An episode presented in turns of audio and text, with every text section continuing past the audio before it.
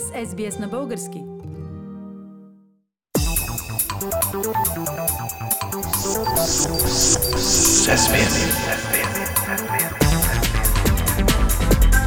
Акценти на седмицата.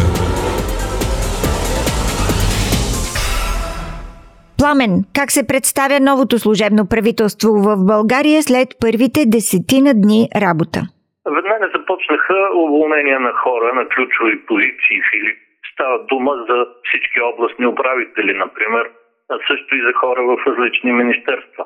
Впечатлението е, че промените са предварително подготвени. Просто няма как иначе всичко да стане толкова бързо. Имам предвид и то не само уволненията, а и съответните назначения на освободените места, което също е в ход. Подобни уволнения не са ли редовна практика при смяна на властта? Принято е веднага да се сменят политическите кабинети на предишното управление. Това е нормално, но нататък е въпрос на преценка. Да влезеш в МВР обаче и да смениш веднага главния секретар, който по принцип е не политическа фигура и се занимава с професионалното ръководство на Министерството, не е редовна практика. Не се ли оценяват тези действия на служебния кабинет като чистка тогава?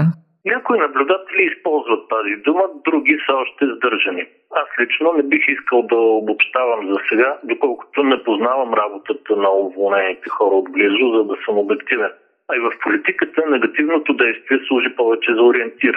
Истинските изводи се правят от позитивните действия. С други думи, може да се даде реална оценка на персоналните промени, чак след като видим какви ще ги свършат хората назначени на тяхното място. Някои тенденции обаче вече се очертават. Сериозно притеснение, например, не може да не събуди факта, че около половината от новите областни управители са пряко свързани с Министерството на вътрешните работи. Те са учили в МВР школи и академии, работили са в системата, от която, както знаем, никога не се излиза напълно. А сега изведнъж масово заемат постове, които по принцип са граждански, не полицейски. Това заедно с а, някои веднага избухнали скандали, свързани с активността на новия вътрешен министр Бойко Рашков, насочва към идеята, че той наистина е, може би, една от най-силните фигури в служебния кабинет. Какво по-точно имаш предвид, като казваш една от най-силните фигури в кабинета? Самото назначение на Бойко Рашков или за министър, е, първо да кажа, е смущаващо. Той е смятан за човек на БСП, но това е доста условно когато са заплашени като цяло, бившите и настоящи ченгета наистина действат на общ фронт. Но иначе между тях има вътрешни деления заради контрол над определени бизнеси, връзки с противоречащи си бандитски групировки или по-детайлно обособени политически интереси. Но назначението на Рашков е, само по себе си не говори добре за новия кабинет като цяло, защото той е спорна фигура на прехода режисьор Евгений Михайлов, например, веднага си припомни, че точно следователя Бойко Рашков през 1989 и началото на 90-та го разпитва над 20 часа под тъй наречената танкова касета, като оказва натиск и опитва да промени показанията му. Пламен, но все пак Бойко Рашков е назначен за министър на вътрешните работи. Какво става от там нататък?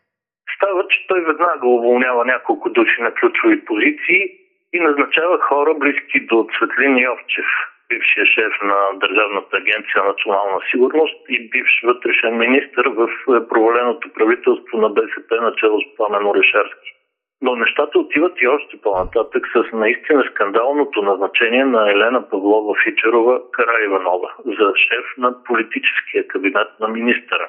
Пламен, защо това да е скандално? Какъв е проблемът с Елена Фичерова? Тя до вчера беше в ръководството на Българско лято. Партията на Васил Бошков, е, който се укрива от българското правосъдие в Дубай с 19 тежки обвинения. Беше също и кандидат-депутат в една и съща листа с Бошков. И тази жена идва сега на върха на МВР. На всичкото отгоре Фичерова до неотдавна заема висок пост в антикорупционната комисия – но е уволнена от там заради конфликт на интереси.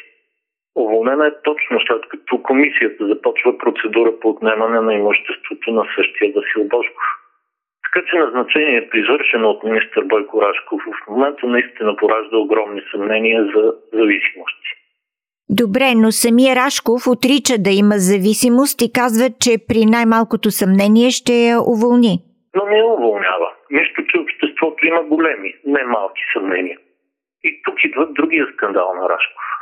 След интервю по BTV, той, безсен от въпросите по темата Фичерова, открито препоръчва на медията да уволни водещата на интервюто. Не помня в ли някой политик до сега да си е позволявал чак такава наглост. Да, имало е подобни случаи през годините, но разговорите винаги са били на четири очи или по телефона. А тук виждаме открита агресия срещу свободата на словото. И то от страна на вътрешния министр, който е призван да охранява тази свобода. Пламен, тези скандали се развиват точно в момент, когато патронът на служебното правителство, президентът Румен Радев, публично уверява, че още с първите си действия кабинетът доказва, че в България може да се води принцип на открита политика. Да, но в случая Радев е, просто представя желаното за действително.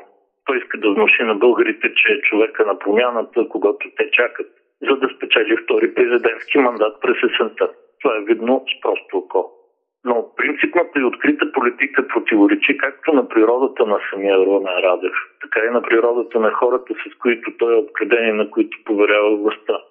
Като казвам това, имам предвид, например, едно изявление на Антон Кутев, човек от висшето ръководство на Българската социалистическа партия, сега говорител на служебния кабинет.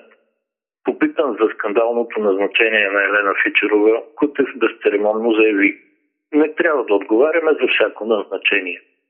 Пита се задачата, кой тогава трябва да отговаря. Може би и извънземните, или да се върнем към Иван Костов. В случай Фили става дума не за глупост или незнание, а наистина за менталитет. Така че подобни скандали през следващите по-малко от два месеца със сигурност ще продължат да се развиват. И точно те могат да провалят плановете на Ромен Радев за президентското кресло. Пламен Асенов. Акценти на политическата седмица. Харесайте, споделете, коментирайте. Следете SBS на български във Facebook.